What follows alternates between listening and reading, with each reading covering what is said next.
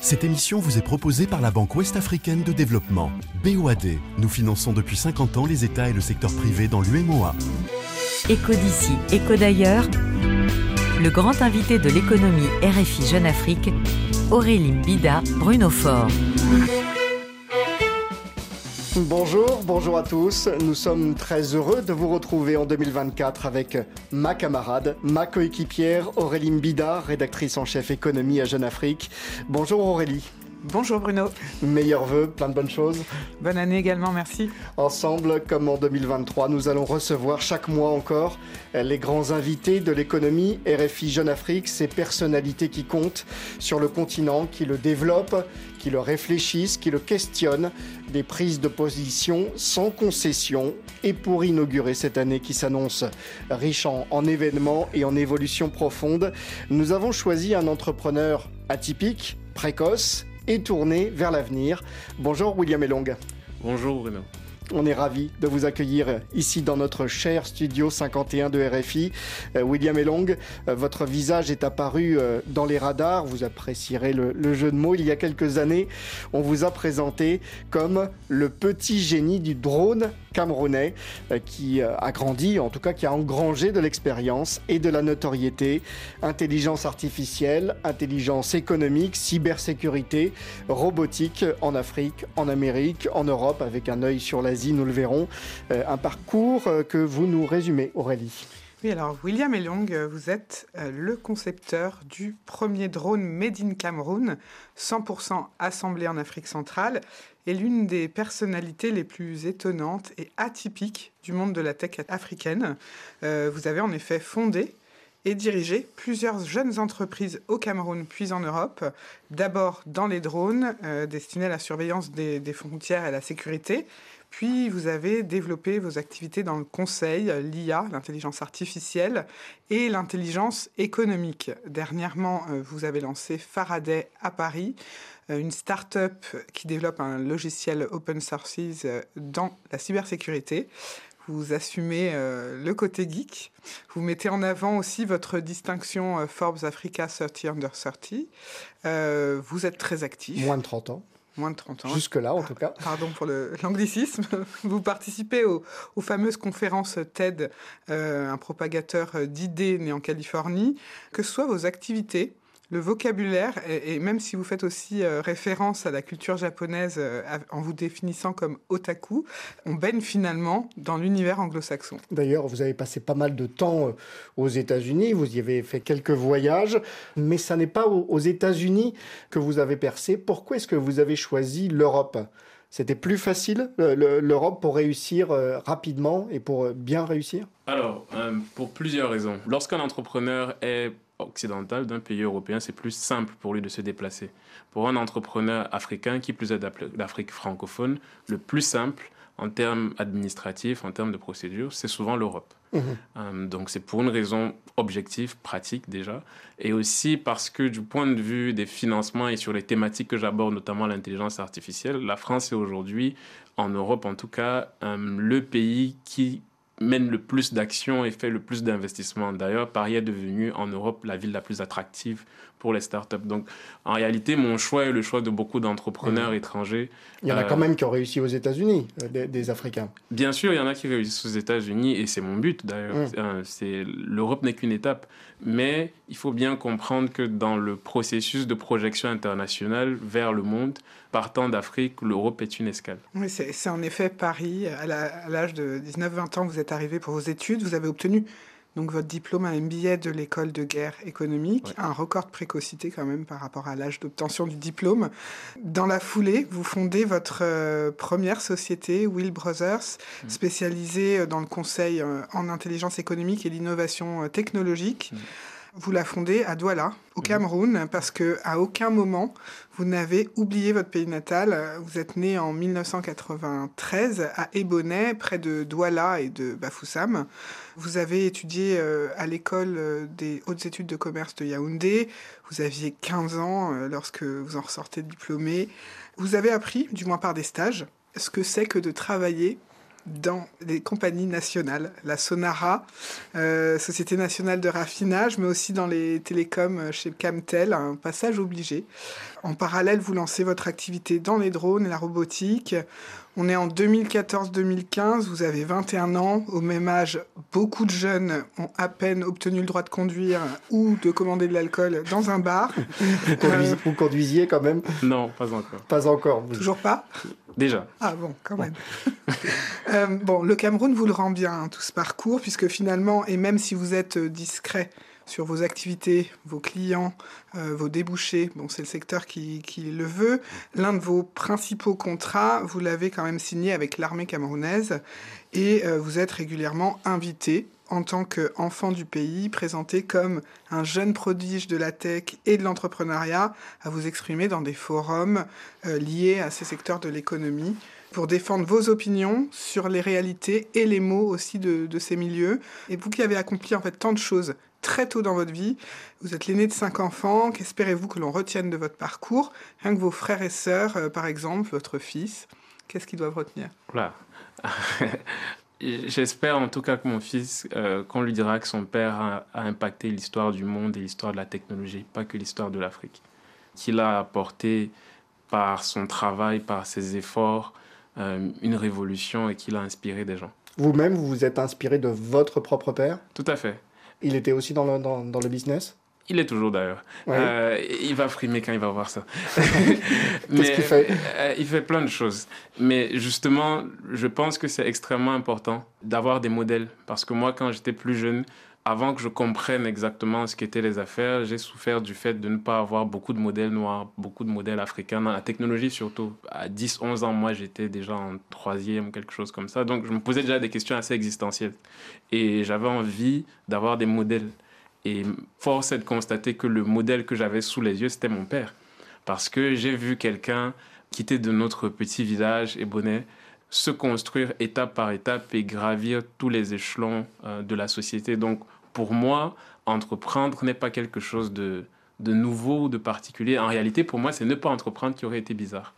En parlant de, de modèles, vous en avez des modèles dans d'autres domaines, puisque vous êtes un fan inconditionnel de la sélection camerounaise de football, mhm. euh, celle qui est engagée à, la Cannes euh, en Côte d'Ivoire, et un fan euh, du président de, de sa fédération, Samuel Eto'o on y reviendra. Et ça sera en, toute fin d'émission. Mhm. Avant cela, énormément de sujets d'actualité à aborder mhm. avec vous, William Elong. Euh, le développement de l'intelligence artificielle, bien sûr, euh, l'économie, terrain de guerre, mhm. euh, la menace cyber, les relations internationales, les questions d'immigration, les relations nord-sud. William Elong, vous êtes notre grand invité de l'économie RFI Jeune Afrique à retrouver en vidéo sur notre chaîne YouTube. Les meilleurs passages à lire sur le site de Jeune Afrique. Jeune Afrique Bonne émission à toutes et à tous.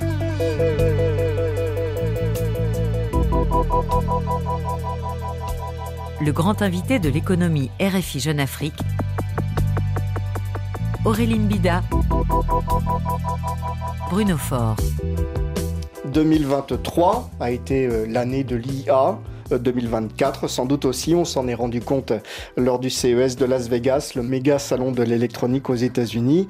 Pourquoi, selon vous, le, phénomène a-t-il pris si vite?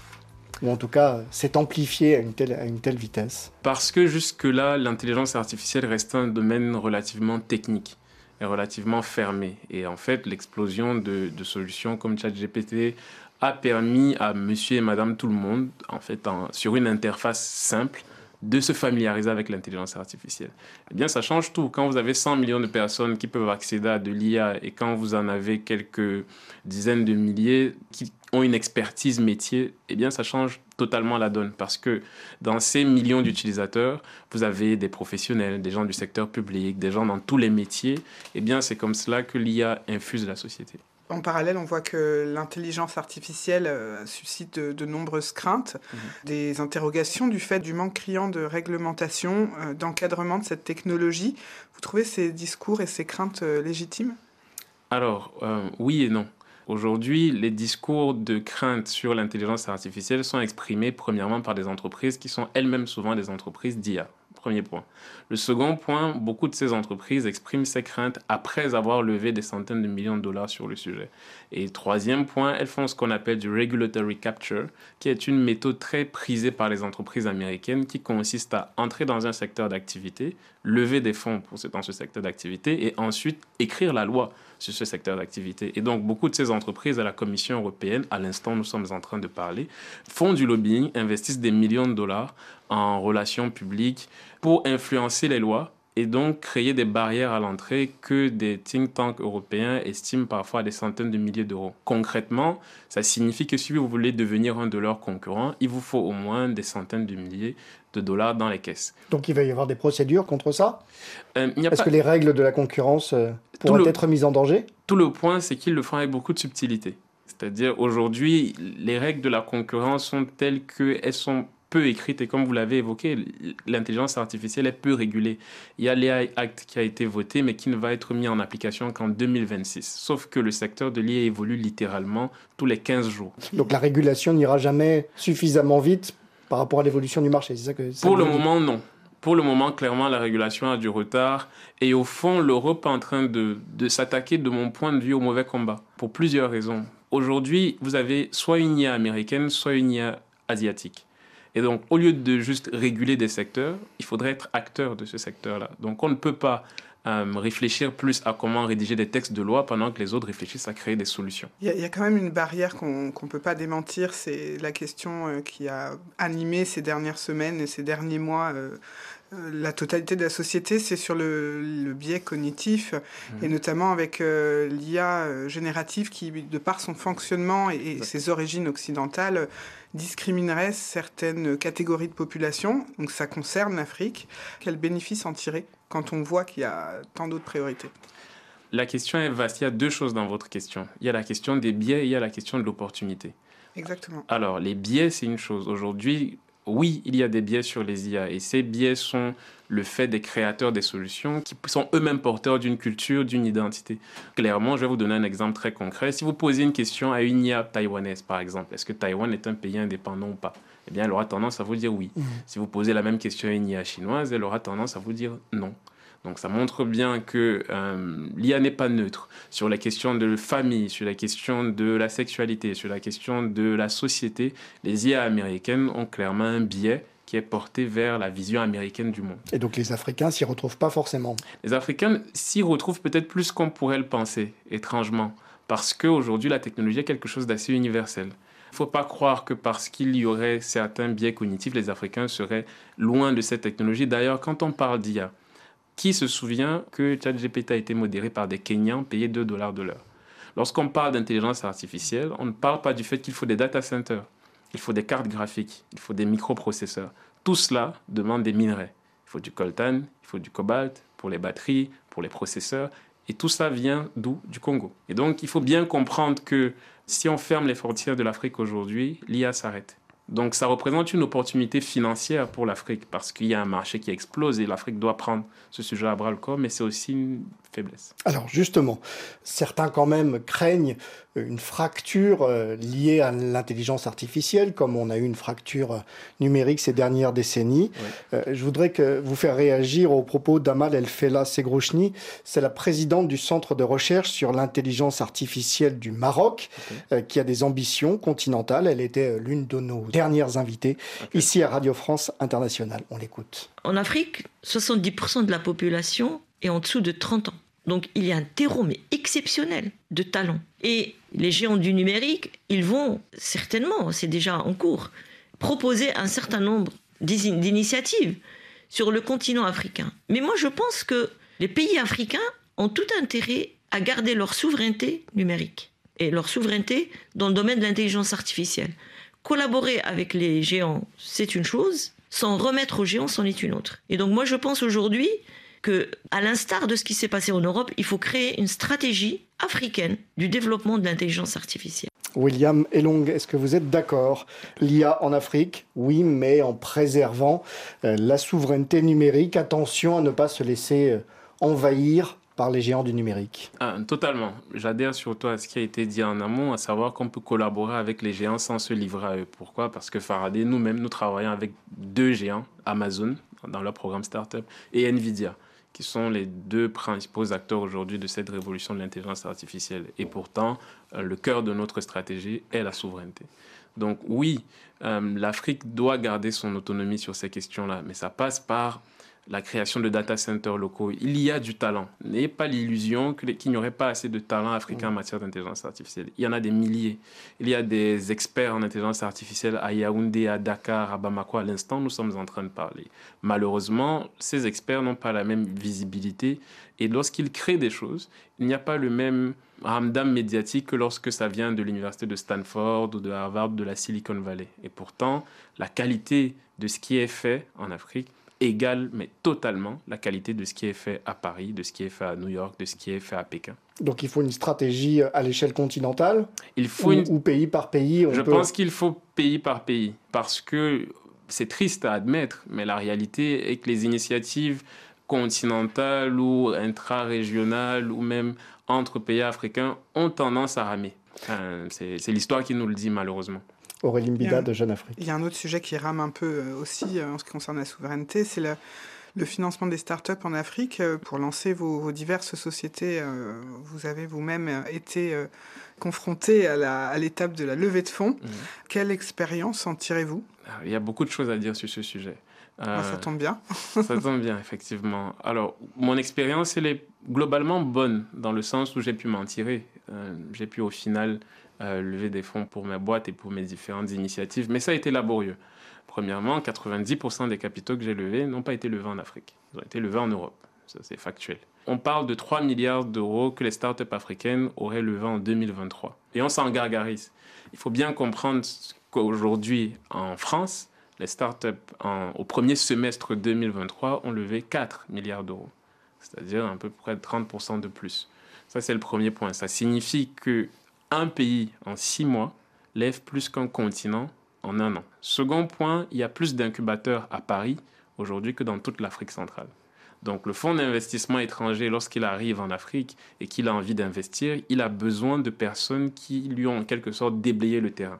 Et donc naturellement, il se tourne vers les tech hubs, vers les hubs d'innovation, vers les espaces des gens censés accompagner les startups locales.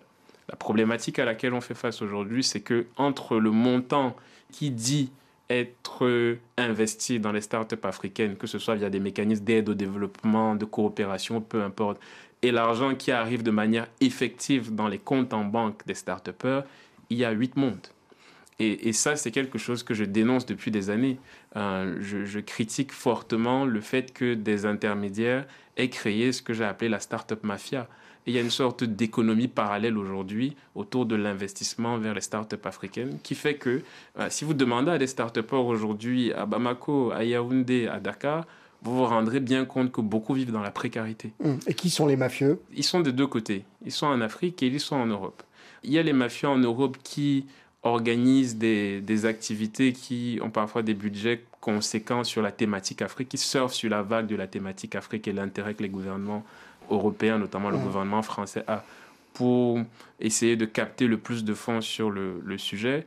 Et il y a ceux qui sont en Afrique qui, aujourd'hui, en fait, reçoivent l'argent d'organismes de, coopération, euh, d'ambassades étrangères. Et au final, très peu de startups sortent de leurs incubateurs. Très peu de startups arrivent à survivre et à sortir de là. Et, c'est cela qui, moi, me gêne un peu. Mais ceci dit... Donc il faudrait des enquêtes, il faudrait euh, davantage d'évaluation des, résultats? Euh, L'évaluation, elle est très simple. Posez une question très simple à ces personnes-là. Pouvez-vous nous lister 10 startups que vous avez financées et qui ont réussi? Posez la question aux start combien avez-vous reçu dans votre compte en banque? Et vous vous rendrez compte très très vite de ce que je suis en train de dire. Un des rares programmes qui ne fait pas ça, parce qu'il ne faut pas juste critiquer, il faut aussi dire ce qui est bien. Hein, le programme, par exemple, de Tony Ilumelo. Il, il n'est pas parfait, mais au moins, bah, les start dans leur compte en banque, reçoivent ce qui a été annoncé. Et donc, lorsque vous avez, par exemple, un programme d'accompagnement de start-up, on va vous dire, il y a 100 000 euros pour lancer un programme pour les start-up. Eh bien, il y a des experts qui sont des consultants en marketing, en finance, en stratégie, qui vont consommer sur ce budget-là parfois 70-80%. Et les 20 000 euros restants, eh bien, c'est ça la trésorerie qu'on essaye de partager aux start mmh. Et ça, c'est quelque chose que j'ai vécu moi-même.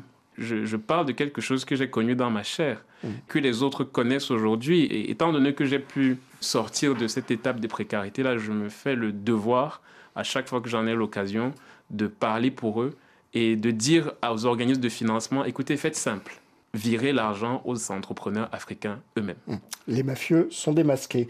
Aurélie. Néanmoins, vous, voilà, vous connaissez ce système, euh, mais vous avez euh, choisi euh, d'immatriculer votre dernière start-up à Paris. Mhm. Vous avez dit il y a un problème de perception du risque mhm. de la part des investisseurs qui n'est pas bon. Mais qu'est-ce que vous faites et qu'est-ce que vous recommandez pour que ça change et que ça évolue justement? Pour, être dans l'action, la première des choses, c'est d'avoir des échanges comme celui qu'on est en train d'avoir. C'est de sensibiliser les gens. Parce qu'il y a aussi la culture de l'investissement parfois qui manque. Chez nous, parfois, on a l'impression qu'investir, c'est prêter de l'argent à un entrepreneur. C'est lui créer de la dette. Euh, l'investissement, ça signifie qu'on est solidaire de la réussite et des échecs. Et donc, on entre dans le capital de l'entreprise. C'est une toute autre histoire. C'est une question de court terme, long terme C'est une question de court terme, de long terme. Donc, il y a d'abord une question d'éducation. Les, gens sont de bonne foi. Il y a une culture de l'investissement en Afrique, la tontine. On n'a pas attendu les venture capital américains pour inventer la tontine. Et nos mamans arrivent à financer l'école, des projets en Afrique avec ça. Donc, on sait investir en Afrique. Maintenant, investir sur des projets technologiques à forte valeur ajoutée, c'est une autre histoire. Vous remarquerez que les investisseurs en Afrique, tous ceux qui se lancent, très souvent, c'est sur des secteurs qui, de mon point de vue, sont intéressants, mais qui sont beaucoup plus simples. Par exemple, ils vont se lancer souvent dans l'immobilier, souvent dans l'agriculture. Et même quand c'est de la tech, c'est souvent parfois du e-commerce avec un aspect où il y a des choses palpables, il y a du commerce clair, mm. ou parfois de la fintech. La fintech, par exemple, au Nigeria explose parce qu'il y a des problématiques de transfert de fonds, il y a des fortes diasporas. Donc, en gros, sur tous les secteurs d'activité, y compris technologiques, où il y a un jeu de rentabilité facile à cerner, les investisseurs y vont en Afrique. Par contre, sur le quantique, sur le spatial, sur l'intelligence artificielle, comme un, vieux tonton m'avait dit, on ne voit pas ça. c'est trop compliqué. le dicton du, vieux tonton. William est longue figure de la tech africaine et européenne, et le grand invité de l'économie RFI Jeune Afrique. Le grand invité de l'économie RFI Jeune Afrique, Aurélie Mbida, Bruno Faure.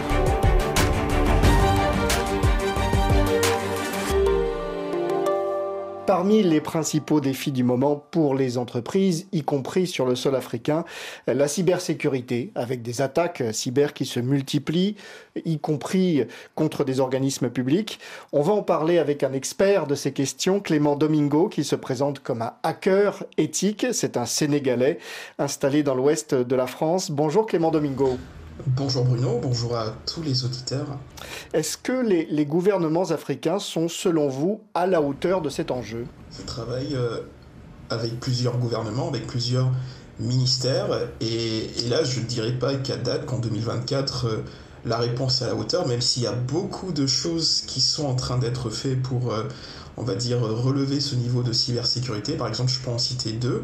Euh, depuis 2014, il y a un texte quand même qui est fondamental qui s'appelle la Convention de Malabo. Et cette convention qui vient un peu rédiger, stipuler des différents moyens pour euh, protéger un pays par rapport euh, à l'espace numérique. Sauf que dans les faits, neuf ans après la signature, en tout cas cette convention-là, on se rend compte quand même qu'il y a beaucoup de pays qui déjà n'ont pas ratifié cette convention, et pire encore ne l'ont pas signé, et même pour ceux qui l'ont ratifié et signé, ça peine encore à mettre en place vraiment cet organe-là, c'est les différents textes, les différents moyens pour euh, venir pleinement défendre le cyberespace africain. Donc non, hélas, les gouvernements africains ne sont pas encore euh, à la hauteur.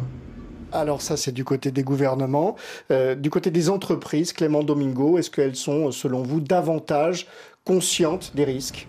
Euh, on se doute bien que si les États eux-mêmes ne sont pas garants de mettre en place les politiques, bah, ça ruisselle euh, négativement une fois de plus sur les entreprises, sur les banques, qui elles-mêmes aussi sont littéralement dépassées.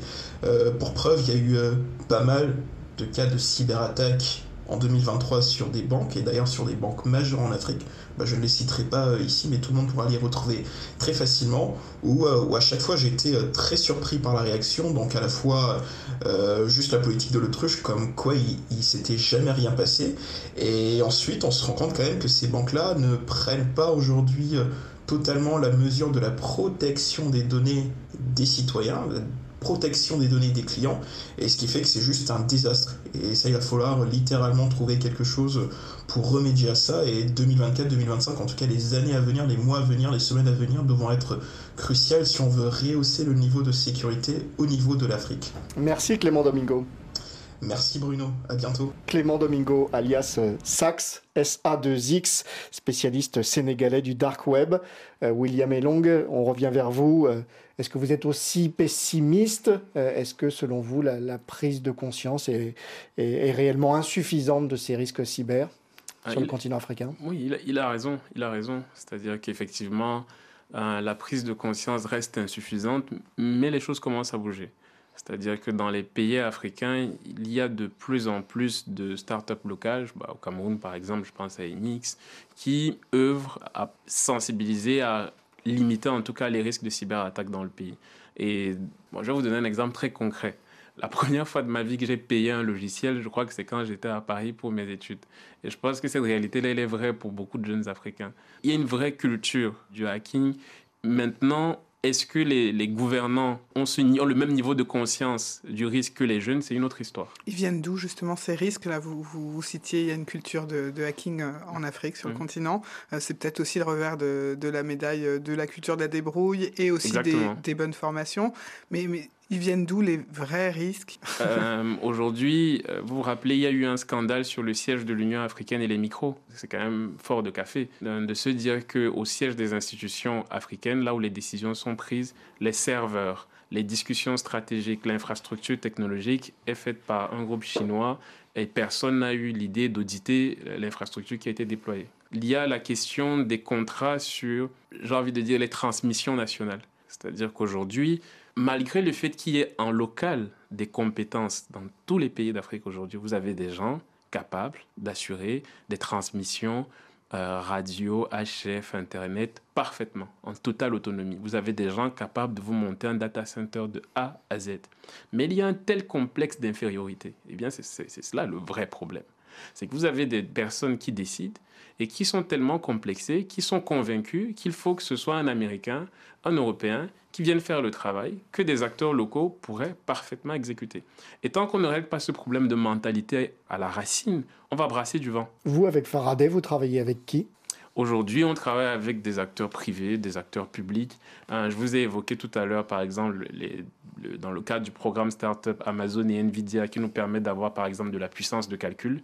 Nvidia nous permet d'avoir accès aux cartes graphiques les plus performantes pour entraîner nos modèles, et c'est d'ailleurs ce que nous avons fait. Et nous avons très rapidement, en quelques mois, réussi à déployer des modèles alternatifs à des modèles comme GPT 3.5, des solutions américaines. Et c'est en travaillant de, de cette manière-là, avec des entreprises européennes d'ailleurs, qu'on arrive à faire des choses concrètes. L'Europe aujourd'hui a peur d'être déclassée. Et pour moi, en tant qu'entrepreneur, c'est une opportunité d'affaires. Hum. Vous travaillez avec des, des, organismes ou des entreprises africaines? Bien sûr, euh, beaucoup. Euh, au Cameroun, notamment, mhm. euh, au Sénégal, en Côte d'Ivoire. Dans l'Afrique francophone, on travaille. Il n'y a pas que l'immatériel, l'impalpable qu'il faut protéger en Afrique euh, et ailleurs d'ailleurs, mais il y a aussi du très très concret à défendre. C'est le cas de, la sécurité des personnes, des biens, des, mhm. infrastructures. Mhm. vous êtes spécialisé d'ailleurs dans les, drones sécuritaires. Pourquoi? Quel a été le déclic? Moi, je travaille dans le domaine de la sécurité depuis que j'ai 18 ans. Ma première entreprise pour laquelle je travaillais, c'est Thales. Après ça, j'ai travaillé pour Nexter, qui est un fabricant d'équipements de défense français. Pour moi, cet écosystème de la défense est totalement naturel. Aujourd'hui, j'estime que si on ne règle pas les problématiques de défense, il n'y a pas de développement. Personne ne va à l'école sous les, balles. Personne ne construit un hôpital sous les balles. Personne ne construit une route sous le feu des balles. Et donc, la question centrale aujourd'hui du développement, de mon point de vue, euh, c'est la sécurité. Et donc, à partir du moment où vous avez réussi à assurer la sécurité de la population, eh bien, tout le reste peut commencer à suivre. Entendons-nous bien, il y a des pays qui n'ont pas de problématique de sécurité, qui sont sous-développés. Mais ce que je dis, c'est que c'est encore plus compliqué si en plus on a des problématiques de sécurité. Mmh. Les, drones sont pour vous un instrument majeur, décisif dans, dans, cette politique euh, Aujourd'hui, oui. De, sécurité Totalement. Aujourd'hui, euh, je, dirais même que les drones, sur tous les conflits armés, on a ce, ce que j'appelle la guerre des drones. Euh, regardez l'Azerbaïdjan et l'Arménie. Hein, le conflit aujourd'hui, il a été gagné surtout grâce aux drones turcs. Regardez sur le Sahel, une des plus grandes bases de drones au monde est au Niger. Elle est gérée par des Américains. Donc on parle beaucoup de la présence militaire française américaine. Eh bien, ce sont des drones américains qui frappent le plus dans le Sahel. Ce ne sont pas des drones français. Donc il faut bien comprendre qu'aujourd'hui, les drones ont un rôle extrêmement stratégique sur tous les conflits armés dans le monde et permettent de décider qui gagne et qui perd. D'ailleurs, depuis que vous avez lancé votre, votre activité, les, initiatives de production, enfin de création de production de drones euh, euh, sont multipliées sur le continent et sont développées dans plusieurs secteurs, dans l'agriculture, euh, mais aussi dans un autre sujet, la lutte contre le terrorisme. Mm. Je pense notamment au Cameroun, où il y a au nord Cameroun Boko Haram. Qu'est-ce que cette technologie permet de, de faire mieux? Alors, plusieurs choses. Dans le civil, aujourd'hui, ces technologies permettent, par exemple, dans l'agriculture, d'optimiser les rendements agricoles, de détecter les zones d'irrigation des sols, faire de l'épandage aujourd'hui. Donc, il y a beaucoup de choses comme ça qui permettent d'économiser du temps et donc des coûts dans ce secteur-là. Pour la sécurité, c'est révolutionnaire. Aujourd'hui, au lieu d'exposer un homme, eh bien, sur une portée entre 5 et 50 km, voire plus, on peut exposer un objet un drone. Former un pilote d'avion peut prendre une dizaine d'années, former un pilote de drone, ça prend quelques semaines. Et donc, ça signifie que pour une armée aujourd'hui, je peux avoir très rapidement 100 télépilotes de drone, là où 100 pilotes de F-16, ben, ça me prendrait un peu plus de temps. William Elong, le petit génie du drone camerounais, comme le titrait un article de RFI euh, il y a un peu plus d'un an, est le grand invité de l'économie RFI Jeune Afrique.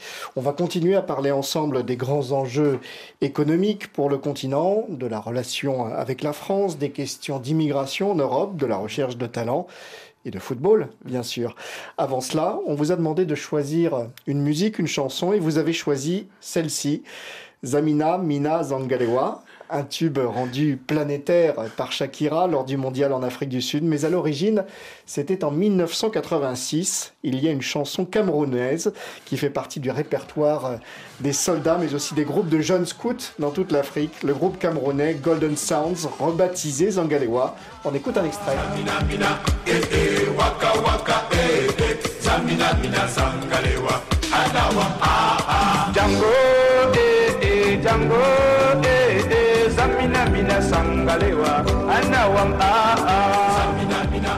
Zangalewa, c'était en, 1986, vous n'étiez pas né. Euh, William Elong, qu'est-ce qu'elle signifie pour vous, cette chanson? Moi, j'aime beaucoup cette chanson pour plein de raisons. Euh, parce que déjà, ça évoque mon enfance, ça évoque mon pays, ça évoque beaucoup de choses qui m'ont fait grandir. Et, et c'est une chanson de motivation qui encourage, qui dit. Voilà. Et aussi parce que du point de vue start-up, parce que je ramène souvent mmh. tôt à ça, pour moi, ça, c'est la plus belle start-up africaine, cette chanson. Parce que c'est la preuve que vous pouvez commencer en Afrique et finir sur le toit du monde. Aujourd'hui, j'étais aux États-Unis dans le cadre d'un programme, bah, le programme IVLP, et j'étais entouré de gens de 15 pays différents étonnamment, notre point commun, c'était cette chanson. Mm. Dès que j'ai chanté cette chanson, euh, ils ont pensé à la reprise de Shakira, évidemment. Et ça montre que vous pouvez commencer en Afrique et tout est possible. En l'occurrence, c'est une marche militaire, l'Afrique en marche, mhm. euh, l'Afrique qui conquiert le monde, mais dans un monde de plus en plus compliqué. Je voudrais vous faire réagir aux propos tenus en ce début d'année 2024 mhm. par Bruno Le Maire au ministère français de l'économie lors de ses vœux. Nous vivons un moment historique qui définira les rapports de force mondiaux des 50 prochaines années. Historique la réorganisation des chaînes de valeur que nous avons tous connues depuis plusieurs mois. La mondialisation ne sera plus jamais comme avant. Elle était purement économique, elle va devenir politique, dictée par des impératifs de puissance, motivée par des logiques de transaction et de pur intérêt, et guidée par une course à l'indépendance. Le temps est à la dureté des nations. Le temps est à la dureté des puissances. Ça fait froid dans le dos, William Elong. La course aux indépendances, l'heure est à la dureté des puissances. Comment vous analysez ça? L'heure a toujours été à la dureté des puissances et les rapports entre États ont toujours été des rapports de force, donc il ne dit rien de nouveau là. Euh, concrètement, les rapports entre Pas plus en 2023-2024 qu'avant Un peu plus. Pourquoi? Parce qu'avant, le monde était régi par un camp dominant. C'était l'Occident qui dictait la marche du monde à tout le monde. Eh bien, depuis, les choses ont un peu changé. Il y a aujourd'hui ce que certains appellent le Sud global. Il y a l'Afrique, il y a l'Amérique latine. On est dans un monde multipolaire. Aujourd'hui, vous avez des générations en Afrique, en Asie, qui disent on ne veut pas qu'on nous impose une culture, on ne veut pas qu'on nous impose une façon de voir le monde, on ne veut pas qu'on nous impose une façon de penser. Euh, nous avons des, des, États et nous sommes des gens assez matures pour décider de notre destin. Mmh. Vous avez récemment euh, publié un, un, post que je vais vous lire. Donc, euh, je vous cite Nous, Africains, ne devons ni suivre les Russes, ni suivre l'Occident, mais créer notre propre voie pour nos propres intérêts. Devenir des vassaux d'un camp comme de l'autre me semble être une insulte à l'honneur de tous ces héros comme Thomas Sankara, qui se sont battus pour notre indépendance et notre liberté. Fin de citation. Qu'est-ce que vous vouliez dire? Je voulais dire exactement ce que j'ai dit. On ne peut pas et on ne doit pas remplacer le colon français par le colon russe ou par le colon chinois. Hein, on doit écrire notre histoire. Et oui, il y a eu la colonisation, oui, il y a eu l'esclavage, mais la victimisation permanente, j'estime que, que, que c'est le passé. On a compris.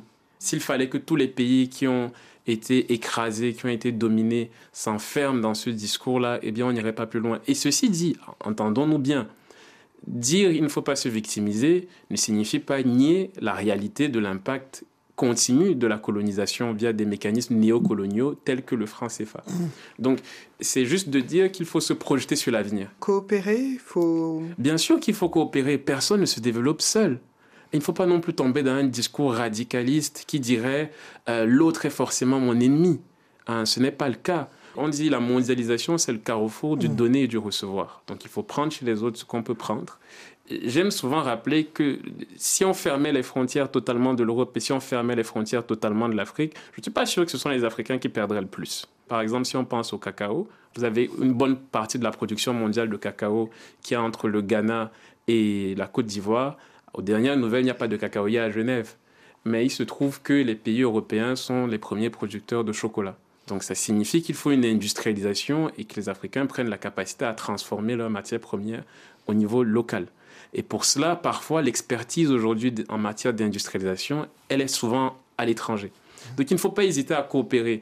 Il ne faut pas hésiter à travailler avec des Français, des Russes, des Chinois, mais par contre, il faut le faire dans une logique de respect mutuel. Le principal reproche que les Africains font, parce qu'on parle souvent de sentiments anti-français, mais non, il n'y a pas de sentiments mm. anti-français, il n'y a pas des Africains comme ça, assis dans leur euh, famille, en train de chuchoter, oh là là, la France serait le diable absolu. Non.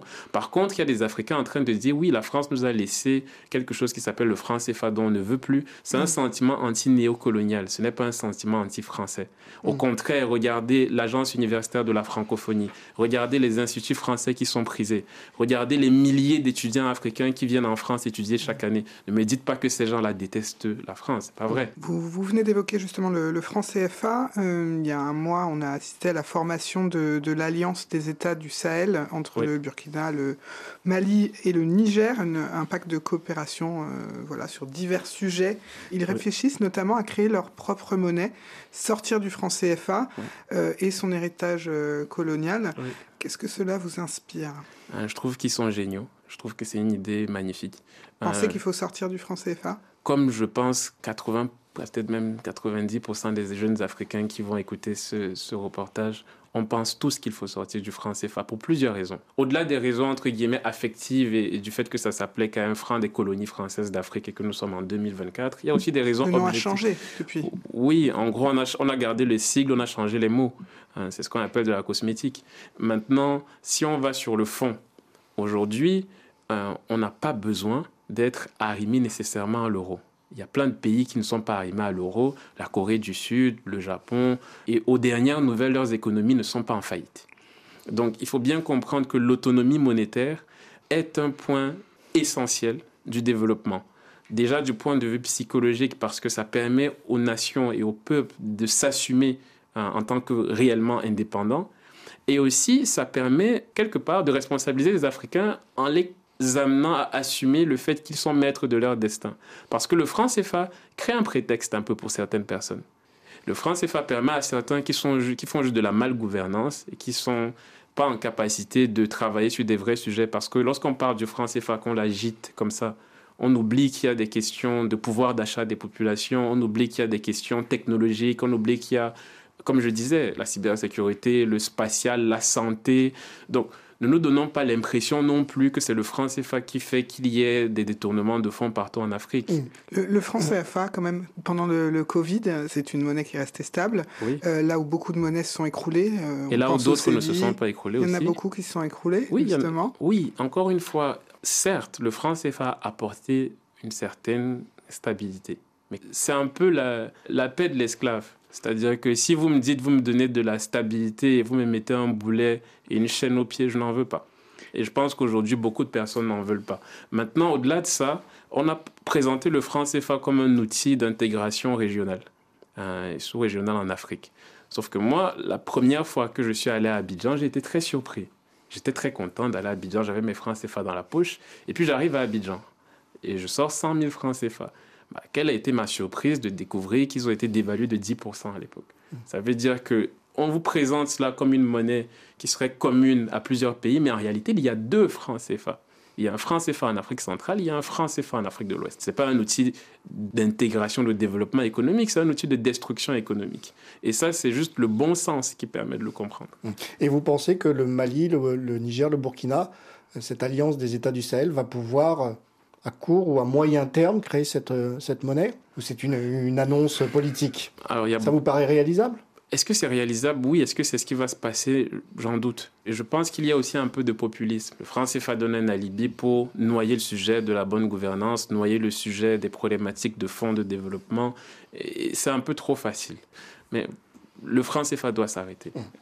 William Elong. Et il nous reste encore quelques minutes dans, cet entretien.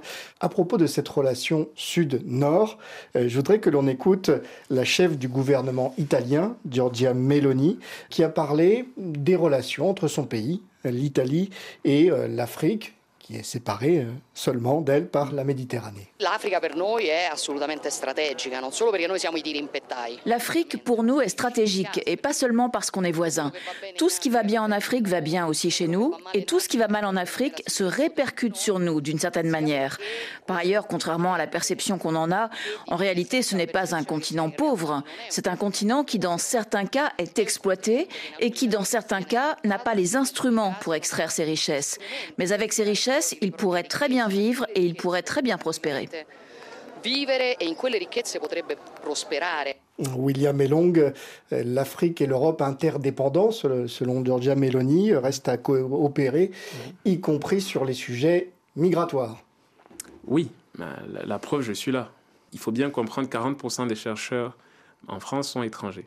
Il y a des organismes français comme Business France et il y a une campagne qui s'appelle Choose France qui vise à attirer les talents et les entrepreneurs étrangers. Donc, euh, il faut sortir de cette vision un peu caricaturale consiste à laisser croire que tous les immigrés ou que l'immigré africain serait forcément quelqu'un avec une culture douteuse, peu qualifiée, qui viendra à une barque par des moyens étranges. Ça existe aussi. Mais bien sûr, ça existe aussi, mais beaucoup viennent et travaillent. Mm. Hein, beaucoup viennent et font tous les métiers que personne ne veut plus faire en Europe. Bah, demandez aux restaurateurs mm. à Paris s'ils veulent que tous les immigrés rentrent. Demandez hein, dans les hôpitaux en campagne si on veut que tous les médecins béninois rentrent au Bénin. Et je veux sortir de cette vision vraiment de ce qu'on appelle les métiers en tension. Moi, je veux parler des métiers de, science. Regardez Faraday.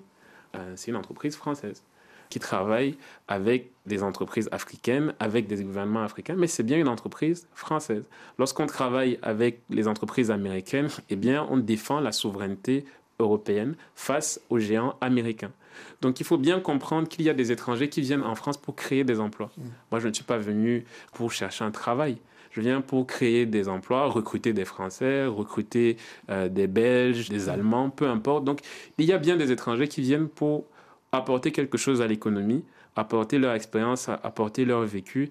Et, et c'est cela aussi la réalité. Message aux, parlementaires français qui sont en train d'étudier effectivement un texte sur l'immigration. On va parler football pour terminer cette émission. William Elong, à l'occasion de la Cannes en Côte d'Ivoire, euh, les stars du ballon rond, toujours plus adulées. On pense à, vos lions indomptables camerounais, hein, votre équipe de cœur. Est-ce que vous trouvez ça euh, justifié, parfois, cette, idolâtrie, effectivement, pour certains footballeurs euh, extrêmement bien payés Bon, il y, a Kylian Mbappé, il y a Lionel Messi, il y a Cristiano Ronaldo. Alors, je pense qu'on on dit le, le football au Cameroun, c'est une religion. Donc, euh, est-ce que je trouve que c'est justifié? Je trouve que chacun gagne ce qu'il mérite. Maintenant, je pense que c'est très bien de valoriser des sportifs parce qu'ils euh, font briller le maillot, ils font briller l'honneur du pays. Mais derrière, il faut faire briller aussi des scientifiques.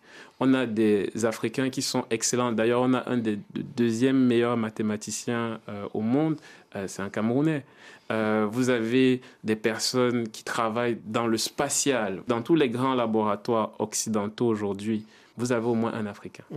Et je pense que ces Africains-là méritent d'être tout autant connus que des footballeurs, que des basketteurs. Et c'est comme ça qu'on va créer une génération qui va se dire, ah mais moi aussi, j'ai envie de devenir scientifique. Moi aussi, j'ai envie d'entreprendre. Puisqu'on parle euh, des lions indomptables, qu'est-ce que vous pensez de Samuel Eto'o, le président de la, fédération, la FECA Foot, euh, qui, on le sait, est parfois critiqué, hein, parfois même mis, en cause hein? ah ben, Alors, moi, il y, a l'homme et il y a une personnalité qui ne laisse pas indifférent. C'est une personnalité qui ne laisse pas indifférent. Il y a l'homme et il y a le symbole. Je respecte énormément le symbole. Et je pense qu'aujourd'hui, euh, tout le monde, et même l'individu au fond, euh, c'est-à-dire même en tant comme on le respecte, parce que il a fait quelque chose d'extraordinaire dans le sens où il a défendu l'honneur de son pays. Et dans son domaine, en tout cas, il est devenu un des meilleurs au monde. Il est devenu le meilleur de l'histoire. À un moment donné, il faut avoir un regard objectif et mm. avoir l'honnêteté intellectuelle de reconnaître que dans son domaine, à lui, il a excellé à des niveaux où peu d'Africains ont excellé. Et en ce sens-là, euh, c'est un modèle pour d'autres secteurs d'activité. Euh, on devrait avoir des Samuel Eto'o, pour moi, de la robotique, on devrait avoir des Samuel Eto'o du spatial, on devrait avoir des Samuel Eto'o de la biotechnologie qui sont des Africains. Hmm. Des Samuel Eto'o du manga, pourquoi pas Puisque vous êtes fan, bien sûr, vous êtes fan aussi de, manga et vous êtes fan notamment de, Naruto. Hein. Totalement. On va, on va écouter.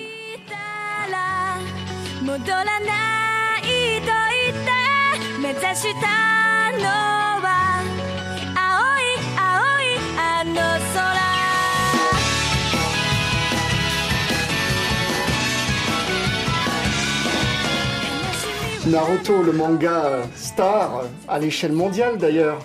Qu'est-ce qui vous a amené à, ça euh, eh, bien, c'est l'universel. Je parlais de la mondialisation tout à l'heure. Eh bien, ça, c'est la preuve que peu importe où vous êtes, peu importe euh, votre origine, votre nationalité, il y a des choses qui nous connectent tous. Mm. Et les mangas, ça en fait partie. Surtout les mangas de ce type-ci qu'on appelle les shonen, qui passent un message de résilience et de détermination.